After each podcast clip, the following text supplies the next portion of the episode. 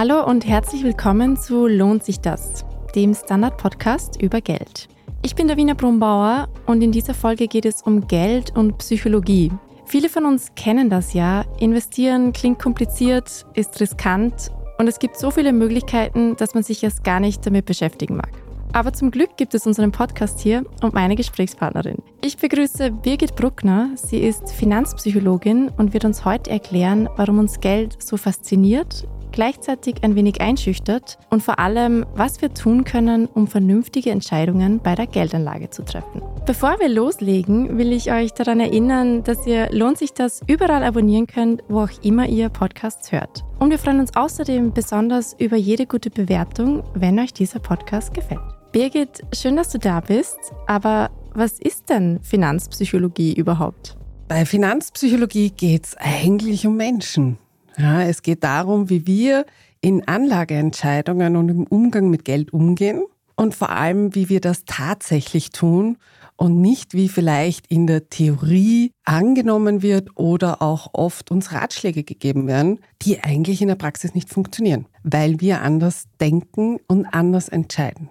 Und wie bist du da dazu überhaupt gekommen? Wie das Leben so spielt, per Zufall eigentlich. Also als gebürtige Österreicherin hat mich das Thema Geld und vor allem Investments und Börse bis zu meinem 20. Lebensjahr eigentlich nicht erreicht. Und ich habe Psychologie studiert, habe immer wieder Nebenjobs gemacht und bin dann aus Zufall in eine Wiener Privatbank gestolpert und habe dort am Empfang angefangen und bin dort erstmals mit den Themen Investments, Aktien, Anleihen, Fonds, in Kontakt gekommen und fand es wahnsinnig spannend. Und dann hatte ich die Möglichkeit zu bleiben und habe das genutzt. Und so habe ich dann im Börsenhandel angefangen und weiter dann eine Analystenausbildung gemacht und habe festgestellt, die ganzen Theorien, wie man hier anlegen soll und zu guten Erträgen kommt, ist ja nett, aber wir Menschen ticken nicht so. Mhm. Und dann habe ich mich auf die Suche gemacht, weil ich ja aus der Psychologie schon viel Hintergrundwissen habe und habe dann vor allem im amerikanischen Raum schon recht viel gefunden zur Finanzpsychologie und zur Verhaltensökonomie. Themen, die bei uns vielleicht erst in den letzten 15 Jahren rübergeschwappt sind und habe mich dort mit Begeisterung vertieft. Mhm. Dann fangen wir vielleicht mal beim Theoretischen an. Welchen Wert hat denn Geld für uns? Das ist relativ schwierig, weil es natürlich eine subjektive Wertsache mhm. ist. Also ist definitiv mal nicht das, was draufsteht, sowohl real im Wert als auch im subjektiven Wert. Was sich zeigt, ist, was sich verändert hat, dass Geld nicht mehr wahrgenommen wird als Mittel, um ein Ziel zu erreichen, als Weg zum Ziel, sondern sehr wohl schon einen Eigenwert hat. Also wir freuen uns, mehr Geld zu haben. Mhm. Und nicht die Freude, dass ich mir etwas Bestimmtes damit ermöglichen kann, ist die eigentliche Freude, sondern Geld an sich schon. Und damit verbunden ist dann der Irrglaube, dass je mehr Geld ich habe, desto glücklicher bin ich. Denn faktisch stimmt das nicht. Okay. Es gibt so einen Grenzwertnutzen. Mhm. Also es ist ganz einfach so, wenn unsere Grundbedürfnisse gedeckt sind, Dinge, die uns wichtig sind, wir uns leisten können, dann führt mehr Geld nicht unbedingt zu gleich mehr Freude, mhm. sondern das Verhältnis verändert sich. Ich brauche viel mehr Vermögen, um dasselbe Maß als Freude zu erleben, wie vielleicht vor fünf oder sechs Jahren. Und das ist so ein Thema, was vielleicht, was auch neue Generationen jetzt entdeckt haben, wo das Thema, wie viel arbeite ich, wie viel verdiene ich, was mache ich anderes mit meiner Zeit, mhm wieder ganz anders diskutiert wird, als wir es vielleicht in den 2000ern erlebt haben. Mhm. Ich denke da jetzt auch an Superreiche wie Elon Musk oder Jeff ja. Bezos, die sich ja eigentlich schon alles im Leben leisten können, aber offensichtlich noch immer das Gefühl haben, sie müssen sich gegenseitig übertrumpfen. Da fragt man sich ja schon, ist das wirklich nötig? Ja, aber da geht es eigentlich auch nicht mehr um das Geld, mhm. ja, weil die Million macht dann nicht mehr wirklich den Unterschied, sondern da geht es darum, wie nehme ich andere wahr? Wie kann ich mich noch anders präsentieren? Geld an sich ist da in den Hintergrund gerückt. Und auch bei viel kleineren Unterschieden sieht man das ganz schnell. Also sich ein gutes Essen leisten zu können, ist schön. In ein schönes Lokal zu gehen auch. Aber wie viel mehr Freude macht es dann, wenn ich vielleicht für ein Abendessen plötzlich 1000 Euro ausgebe und nicht mehr 100? Mhm. Bin ich dann wirklich glücklicher? Also wenn ich das richtig verstehe, bis zu einem gewissen Grad ändert Geld ja schon was in unserem Leben, wenn wir nämlich noch nicht so viel haben oder sogar zu wenig haben. Genau. Aber dann gibt es eben diesen Punkt oder diese Schwelle. Kann genau. man die auch beziffern? Auch da ist es individuell. Ja, es, es gibt einfach Menschen, die sind glücklich in einer Wohnung vielleicht mit nur einem Zimmer, weil das für sie passt. Und andere haben das Gefühl, dass sie mehr Raum brauchen weil sie sich in einzelnen Räumen noch anders verwirklichen wollen. Ich glaube, man kann nicht sagen, das ist der Betrag. Was man schon sieht, ist immer wieder diese Mindestlohndebatte, diese Grundversorgung, dieses Grundkapital, was so um 2000 Euro plus minus gerechnet wird. Und das ist schon etwas, wo ich sage, ja, also wenn ich mir keine Sorgen machen muss, wie ich am Ende des Monats noch einkaufen gehen kann, wie ich meinen Kindern die diverse Veranstaltungen finanzieren kann. Das ist schon so eine Schwelle, wo Geld noch ein großes Thema ist. Aber wenn die Sachen erfüllt sind und vielleicht auch ein kleinerer Urlaub sich ausgeht, dann fängt schon an, dieser Grenzwert Nutzen abzunehmen. Und dann macht es nicht mehr so einen Unterschied, ob ich jetzt 300 Euro mehr habe oder 500 Euro. Und je weiter wir natürlich im absoluten Vermögen gehen, desto kleiner wird dieser Unterschied. Mhm. Dann bleiben wir jetzt mal bei diesem persönlichen Zugang zu Geld und wir sind auch ein Finanzpodcast. Man bekommt ja das Gefühl, dass sich viele Menschen recht ungern mit Geld, Vorsorge und Investieren beschäftigen. Woran liegt denn das? Ich glaube, da spielen zwei Themen rein. Punkt eins ist, alles, was neu oder unbekannt ist, verursacht das erstes Mal so ein gewisses Maß an Unsicherheit, Nervosität, Neugierde vielleicht auch, bis hin zur Anspannung und Angst. Das Spektrum ist relativ weit. Und wir sind einfach in einer sozialen Umfeld, wo das Thema Geld wenig behandelt wird. Wir haben wenig Grundbildung, was Geld sparen, geschweige denn investieren angeht. Das heißt, es ist für mich mal so ein unbekannter Raum. Das Zweite ist, wenn ich nicht bewusst anfange, mich damit auseinanderzusetzen, dann erreichen mich vor allem Alltagsinformationen. Und das sind meistens jene, wo es darum geht, Skandale, hohe Verluste, hohe, nicht erklärbare Zugewinne, also so Blasenbildungen. Also eigentlich sehr viele Nachrichten, die tendenziell mit negativen Inhalten und negativen Emotionen belegt sind. Und dann ist natürlich die Hemmschwelle viel, viel größer. Der zweite Aspekt ist, wer befasst sich schon gerne mit 30, mhm. was mit 80 sein wird. Wo man dann das Gefühl hat, das Leben ist zu Ende. Das ist an sich schon etwas, ein Gedanke, den wir ja kaum machen. Finanz- und Vorsorgetechnisch ist aber wahnsinnig wichtig, dass ich anfange, mich da mal mit auseinanderzusetzen, damit es eben nicht so einem Dauergedanken im Hintergrund bleibt, irgendwann muss ich endlich, ach, ich sollte mal, sondern gezielt sich einmal damit befassen, einen Plan entwickeln und dann zu gewissen Zeitpunkten immer wieder hinschauen. Weil Vogel-Strauß-Technik sind in den Kopf und das wird schon irgendwie und die Zukunft ist ungewiss und was bringt es denn, wenn ich mich jetzt damit auseinandersetze? Das sind schöne Ausreden, die plausible Gründe auch haben, die aber eigentlich dazu führen, dass ich meine Zukunft dem Schicksal komplett überlasse. Und das tun wir in vielen anderen Bereichen nicht. Ja. Dann nutzen wir unseren Gestaltungsraum und den sollten wir hier auch nutzen. Mhm. Ich finde, man kann es ja schon auch ein wenig verstehen. Es gibt so viele unterschiedliche Möglichkeiten, all diese Risiken. Da scheint es fast am einfachsten oder am sichersten, einfach nichts zu tun und das Geld am Konto liegen zu lassen. Ist das denn falsch? In der Geldanlage gibt es die falsche Methode Nein. Ich glaube, den Fehler, den wir häufig begehen, ist, dass wir versuchen, dieses Riesenfinanzsystem verstehen zu wollen oder die Idee haben, ich muss da alles wissen und ich muss am richtigen Ende anfangen. Und mit dem Anspruch blockieren wir uns selber sofort, weil es gibt nicht den Anfang, das Ende. Und aus meinem Erfahrung heraus gibt es auch nicht das richtige oder das schlechte Investment, sondern in allem geht es um, ist es für mich passend? Ist es für mein Leben, für das, wo ich hin will, passend? Und damit muss man bei sich selber anfangen. Also meine Empfehlung ist immer, bevor man anfängt, überhaupt mal zu schauen, was gibt es denn da alles in Investmentmöglichkeiten, mal klar zu werden, was will ich denn erreichen? Wie will ich mit meinem Geld, mit meinem Vermögen umgehen? Bei sich selbst anfangen, weil das ist das Entscheidende. Und dann mit meiner Zielsetzung kann ich anfangen, mir einfach mal ein Grundwissen anzueignen. Und zum Beispiel die Wiener Börse hat ein einmal eins der Wertpapiere, wo man einfach mal einen Überblick bekommt.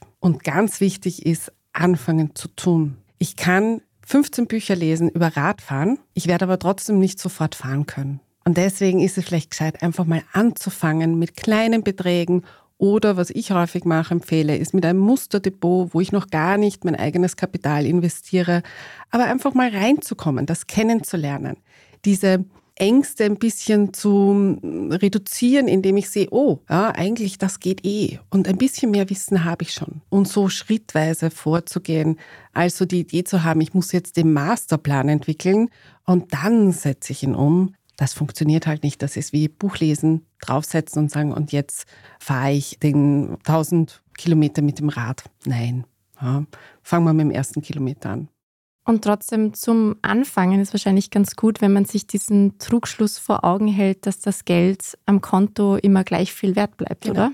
Das ist halt auch so eine Verzerrung, die wir haben, dass ja am Geldschein etwas draufsteht und am Konto habe ich oder am Sparbuch sehe ich nie ein Minus. Ja, da steht immer derselbe Betrag und dann vielleicht vernachlässigbare Zinsbeträge, die dazukommen. Aber eben das Thema Inflation, Geldentwertung ist jetzt spürbar geworden in den letzten zwei Jahren. War aber davor genauso existent. Nur sehen wir es so nicht. Also jede Form der Geldanlage hat einfach Chancen und Risiken. Und auch Bargeld als Investmentform. Und ich finde, das sollte man immer gleichstellen mit allen anderen Formen, Immobilien, Aktien, Sachgütern, was auch immer. Es hat alles Chancen und Risiken. Und ich muss mir einfach bewusst sein, was möchte ich für mich in Kauf nehmen, ja? sowohl auf der möglichen Verlustseite als auch auf der Gewinnseite. Und dann entscheiden. Einfach nichts zu tun ist also keine so gute Idee. Aus meiner Sicht ist das das größte Risiko, was man eingehen kann. Mhm. Ja, also wenn es um Geld und Geldanlage geht, dann ist Nichtstun sicher das riskanteste, weil damit überlasse ich es zu 100 Prozent dem Zufall und nutze nicht die Steuermöglichkeiten, die ich einfach habe. Mhm. Wie uns die Psychologie dabei helfen kann, gute Finanzentscheidungen zu treffen, das sehen wir uns nach einer kurzen Werbepause an. Bleibt dran!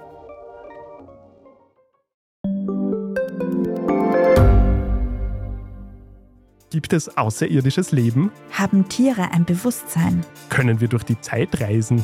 Es gibt so viele große Fragen, die uns Menschen seit Jahrtausenden beschäftigen. Aber erst jetzt kann die Wissenschaft Antworten darauf liefern. Oder neue Rätsel entdecken.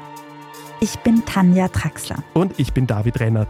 Im Standard-Podcast Rätsel der Wissenschaft gehen wir großen Fragen der Menschheit auf die Spur. Wir fragen Wissenschaftlerinnen, was in schwarzen Löchern passiert wo die Aliens bleiben und die Fusionskraftwerke und wo die Mathematik an ihre Grenzen stößt. Rätsel der Wissenschaft, jeden Mittwoch eine neue Folge. Überall, wo es Podcasts gibt.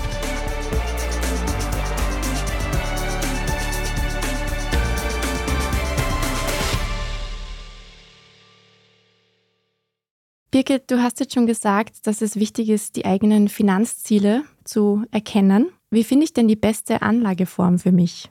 Beginnen bei meinem Ziel, ganz klar. Also wenn ich nicht weiß, wo ich hin will, ja, werde ich nicht eine für mich passende Anlageform finden. Und ein Schlagwort wie finanzielle Unabhängigkeit, Altersvorsorge, Vermögenszuwachs ist kein Ziel. Das ist ein Schlagwort. Und damit werde ich nicht klar hinkommen. Ja, das ist wie ich will Urlaub irgendwo hin machen, dann werde ich auch irgendwo Urlaub machen, sondern wirklich sich klar überlegen, was heißt denn Altersvorsorge für mich? Wann möchte ich von diesem Kapital etwas wegnehmen können? Wann möchte ich mein Leben im Alter damit finanzieren? Was will ich alles damit finanzieren?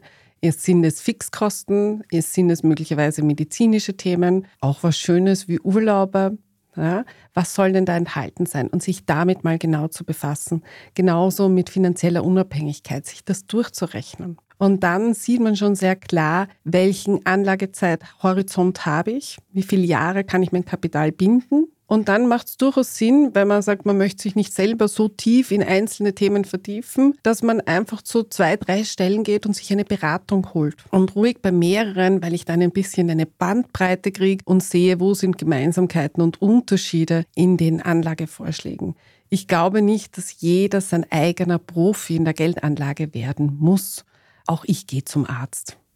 Ja, oder habe meine Steuerberaterin mhm. Und versuche nicht selber alles herauszufinden. Und das kann jeder für sich selbst entscheiden, ob er sagt, er möchte das selber machen das funktioniert mittlerweile sehr gut. Da muss man sich halt bewusst sein, dass das viel Zeit auch kostet. Und das funktioniert dann am besten, wenn einem das Thema auch Spaß macht. Und nicht nur für einen kurzen Zeitpunkt, sondern auch langfristig man am Ball bleibt. Wenn man feststellt, eigentlich, ich will mit meiner Lebenszeit was anderes machen, ich will mich da nicht so reinlesen, da macht es vielleicht Sinn, sich eine Stelle zu suchen, die einem einfach fachlich unterstützt und hier einem einfach auch Vorschläge macht oder überhaupt die Verwaltung übernimmt. Mhm. Also je greifbarer diese Finanzziele, desto besser, ja. weil dann wird aus den Nummern am Konto was, was ich mir wirklich vorstellen kann. Es hat zwei Aspekte. Einerseits ist viel klarer, wie ich die Veranlagung gestalten muss. Und zum Zweiten bleiben wir eher auch an unseren Anlagestrategien dran. Das, was häufig passiert, ist, dass Personen etwas anfangen Ja, einen Ansparplan, sich ein paar Wertpapiere kaufen, dann kommt irgendeine turbulente Phase nach oben oder nach unten an den Märkten und aus der Emotion heraus wird dann gesagt, ach, das funktioniert doch nicht, schnell raus, retten. Oder das sind so hohe Zugewinne jetzt, jetzt muss ich Kasse machen. Und dann steigt man aus. Und am Ende des Tages hat man seine Ziele dann nicht erreicht, nicht weil die Strategie nicht gut war, sondern weil man selber davon abgewichen ist. Und da hilft es auch, ein klares Bild zu haben und sich immer wieder in den Kopf rufen zu können, ich mache das weil. Auch weil investieren heute ja heißt, auch im Heute auf das eine oder andere verzichten zu müssen. Und das ist auch so ein Punkt, wo es einfach leichter ist zu sagen, okay, ich lege jetzt die 150 Euro zur Seite, weil ich habe das für das Thema, weil ich möchte in der Pension das machen, ich möchte in zehn Jahren eine Auszeit mir nehmen. Dann ist es viel leichter, auch hier vielleicht den ein oder anderen Verlockungen in der Gegenwart zu widerstehen. Ja. Mhm. Also immer an das große Ganze denken, um einen kühlen Kopf zu bewahren, wenn man auch mal Verluste einsteckt. Ich glaube, das Ziel hilft auch, um einen kühlen Kopf zu bewahren und vielleicht den einzelnen Emotionen im Moment drüber zu gehen. Was viel wichtiger ist, ist dabei, dass gerade wenn an Märkten etwas passiert, wir gerade dann sehr emotional reagieren, wenn es uns überrascht. Jeder kennt das, also eine angekündigte Überraschungsparty ist nur der halbe Spaß. Und ähnlich ist es hier. Also wenn es darum geht, dass man in Momenten wo sich mehr tut, an den Märkten ruhiger und mit einem kühleren Kopf reagieren möchte, dann ist es wichtig, dass ich mir vorneweg überlege, was könnte alles passieren. Ein bisschen das Kopfkino anzuwerfen und nicht die eine Idee zu haben, wie die nächsten drei Jahre an den Märkten ausschauen. Weil dann wird man mit ziemlicher Wahrscheinlichkeit überrascht werden, denn es wird anders kommen. Und da ein bisschen das Spektrum nach oben und unten aufzumachen und sich zu überlegen, okay, angenommen, es kommt jetzt zu einem Rutsch mit minus 20 Prozent, was würde denn das für meine Geldanlage heißen? Was für ein Buchverlust würde denn da dastehen in absoluten Werten? Und genauso nach oben. Angenommen, die Märkte explodieren, vielleicht einzelne Branchen, aber meine Veranlagung ist breiter aufgestellt und hat damit einen geringeren Ertrag. Wie würde ich dann damit umgehen? Weil, wenn ich mir das überlege in den Situationen, wo ich noch nicht in der Emotion bin, dann habe ich es schon einmal im Kopf durchgespielt. Und dann überrascht es mich weniger, wenn die Situation tatsächlich auftritt. Und es gelingt uns leichter, bei unseren vielleicht eher kühlen Kopfüberlegungen zu bleiben und weniger aus der momentanen Emotion heraus zu entscheiden. Wie bekommt man denn mehr Selbstvertrauen im Umgang mit Geldanlage? Glaubst du, sollte man dafür auch einfach mal Fehler machen? Fehler machen ist super lernen. Also ich glaube nicht nur, man sollte, sondern ich sage, es wird passieren, es mhm. ist Teil der Sache. Da reinzugehen und zu sagen, okay, und ich werde jetzt keine Verluste machen und ich werde sofort die richtigen Entscheidungen für den Rest meines Lebens treffen. Gratulation, wem das gelingt. Ich kenne eigentlich niemanden, dem das in irgendeinem Lebensbereich passiert, weil Geldanlage heißt Entscheidungen für eine ungewisse Zukunft treffen. Und das heißt auch, dass ich bereit sein muss, meine Entscheidungen kritisch wieder anzuschauen und zu schauen, passt das heute auch noch? Die Entscheidung, die vor fünf Jahren die passende war, muss es heute nicht mehr sein. Damit ich aber nicht wirklich die großen Fehler mache, muss ich bereit sein, auch Entscheidungen anzupassen. Und Geldanlage heißt einfach auch Erfahrungen in alle Richtungen zu machen. Selbstvertrauen kriegt man darin, indem man tut. Selbstvertrauen heißt immer wieder Versuche machen, Erfahrungen zu sammeln und sehen, das kann ich, das kann ich noch nicht. Und eben gerade am Beginn vielleicht mit kleineren Beträgen zu operieren. Oder was ich auch immer mache, wenn ich neuere Investments oder neue Anlageoptionen auch für mich eingehe, dass ich mal mit kleineren Beträgen anfange, um zu schauen, wie reagiert dieses Investment, wie reagiere ich auf die Veränderung dieses Investments und so Erfahrung zu sammeln, ohne dass die Fehler ja, mich gleich meinen finanziellen Erfolg kosten, sondern einfach diese Lernerfahrungen sind. Oder eben auch auf Musterdepots, wo ich kein reales Geld einsetze, hier Dinge auszuprobieren. Aber Selbstvertrauen kriege ich nur durch Tun. Mhm. Das heißt, wenn ich auch klein anfange, ist die Gefahr geringer, dass ich mich selbst überschätze, oder? Die Gefahr mit der Selbstüberschätzung ist meistens dann da, wenn die ersten Sachen wahnsinnig schnell sehr super funktionieren. Mhm. Also man macht ein, zwei Investments und ist drei Wochen später um 20, 25 Prozent reicher. Das macht natürlich Appetit auf mehr.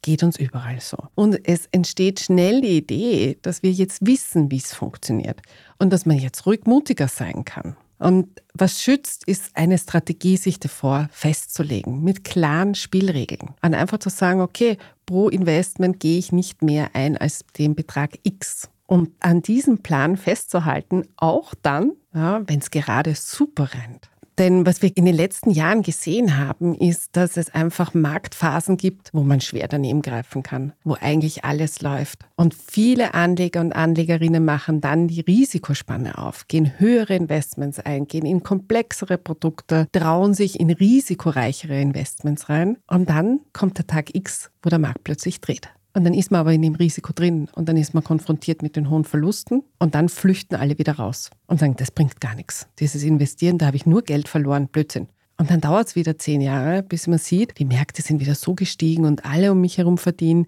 ich würde doch auch wieder gerne dabei sein. Und dann steigt man wieder zu relativ hohen Kursniveaus ein. Und deswegen ganz wichtig, sich eine Strategie festlegen. Spielregeln, klare Spielregeln, drei bis fünf klare Spielregeln und an denen festhalten egal was das Gefühl gerade sagt. Und ja, man darf diese Spielregeln abändern, aber nicht aus der Emotion heraus, sondern einfach sich vielleicht halbjährlich oder wenn man mehr investiert, auch in kürzeren Abständen Fixtermine machen und sagen, okay, passt meine Strategie, passt meine Ausrichtung noch? Was habe ich dazugelernt? Was möchte ich aus meinen Erfahrungen da einfließen lassen? Aber nicht aus dem Moment, weil genau das passiert dann, dass wir uns überschätzen, dass wir glauben, wir können das jetzt und das Risiko, was unsere Investments dann haben, unterschätzen, wenn die dann schlagend wird. Was gibt es denn noch zu beachten, wenn wir jetzt an eine gute Strategie denken? Also wir haben ja im Podcast schon öfter über Sicherheitspolster gelernt oder Diversifizierung bei Investitionen. Ja, also ich finde, eins der wichtigsten ist eben dieses klare eigene Ziel zu haben und auch das zu adaptieren, dorthin zu schauen. Häufig haben Personen, dass sie sagen, ja, ich bin langfristig investiert. Dann frage ich immer, was heißt denn langfristig? Wann endet langfristig? Was ist da das genaue Datum? Und Lebensumstände verändern sich auch. Und hier immer wieder reflektieren, wo will ich eigentlich hin? Was hat sich da verändert in meinen Lebenszielen, in meinen Plänen? Und passt meine Vorsorge dazu noch? Genauso wie man in der Geldanlage diversifiziert sein sollte, auch im Umgang mit Kapitalmarktinformationen. Viele von uns sind es gewohnt, dass sie einfach ihre Medien konsumieren und das, was da an Finanzmarktnachrichten drinnen steht, das erreicht uns dann. Die Frage ist, brauche ich das für mich und mein Anlageziel, für meine Anlageklassen, die ich auch habe? Kriege ich die Infos, die ich brauche für gute Entscheidungen? Also wirklich zu überlegen, wo bin ich investiert, welche Themen interessieren mich und dann ganz gezielt Informationsquellen dazu suchen. Und auch hier auf Meinungsvielfalt zu achten. Denn natürlich ist es am schönsten, das zu lesen, wo drinnen steht, du bist super investiert, du hast total recht. Das ist emotional erleichternd und bestätigt uns, hilft uns aber nicht zu besseren Entscheidungen, sondern bewusst auch ein, zwei Informationsquellen nehmen, wo man eigentlich den Kopf schüttelt. Aber weil es das Denken wieder aufmacht und weil es uns vielleicht auf das eine oder andere Risiko unserer Investments hinweist, die wir ansonsten einfach nicht wahrnehmen würden.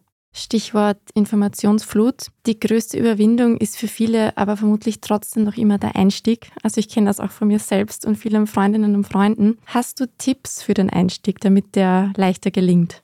Ich glaube, der Einstieg ist einfach mal anzufangen und einfach auch den Umkreis zu nutzen, wieder lernen, über Geld zu sprechen. Also einfach im Freundeskreis das Thema mal aufwerfen und sagen, wie, was machst denn du eigentlich? Und sich so ein bisschen forthandeln. Ich finde, zum Einstieg gibt es sehr gute, breite Bücher, aber auch Kurse oder Podcasts, wo anfangen, was mir liegt, wo die Überwindung für mich am geringsten ist. Weil ansonsten sagt mir zwar jemand, das ist wirklich gut und dort solltest du anfangen, es passt aber nicht zu mir und ich bleibe nicht dran. Also ich glaube, das Wichtigste ist anzufangen, egal wo, es gibt kein falsches Ende, aber immer mit einem kritischen Blick und auch bewusst mal schauen, was sagen denn andere dazu? Okay, dann fassen wir jetzt zum Schluss generell nochmal zusammen. Wie kann uns denn Psychologie dabei helfen, gute Finanzentscheidungen zu treffen? Uns bewusst zu machen, dass der größte Entscheidungshebel oder der größte Ertragshebel in der Geldanlage wir selbst sind und die Art der Entscheidungen, die wir treffen. Dass es gar nicht darum geht, das richtige Investment zu finden, die beste Chance, sondern in sich selbst und die eigene Entscheidungsfindung zu investieren, sich damit auseinanderzusetzen, weil man kann mit jedem Investment Geld gewinnen und Geld verlieren. Es kommt darauf an, wie man selber damit umgeht und dorthin schauen.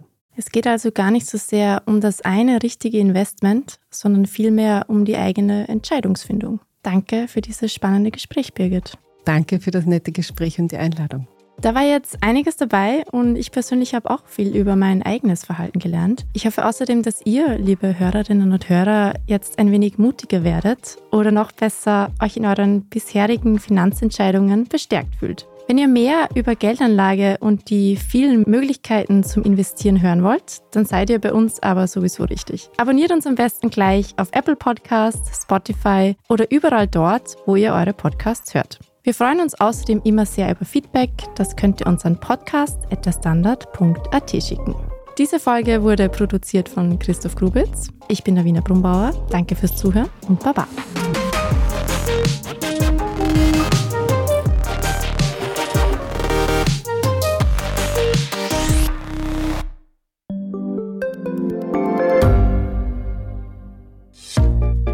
Was unternimmt Österreich eigentlich gegen den Klimawandel? Wie viel betrogen und bestochen wird im Profisport? Und wieso verdienen Frauen immer noch weniger Geld als Männer? Ich bin Margit Ehrenhöfer. Ich bin Tobias Holub. Wir stellen die brennenden Fragen unserer Zeit. Und die Standardredaktion liefert Antworten. In Thema des Tages von Montag bis Freitag um 17 Uhr, überall, wo es Podcasts gibt.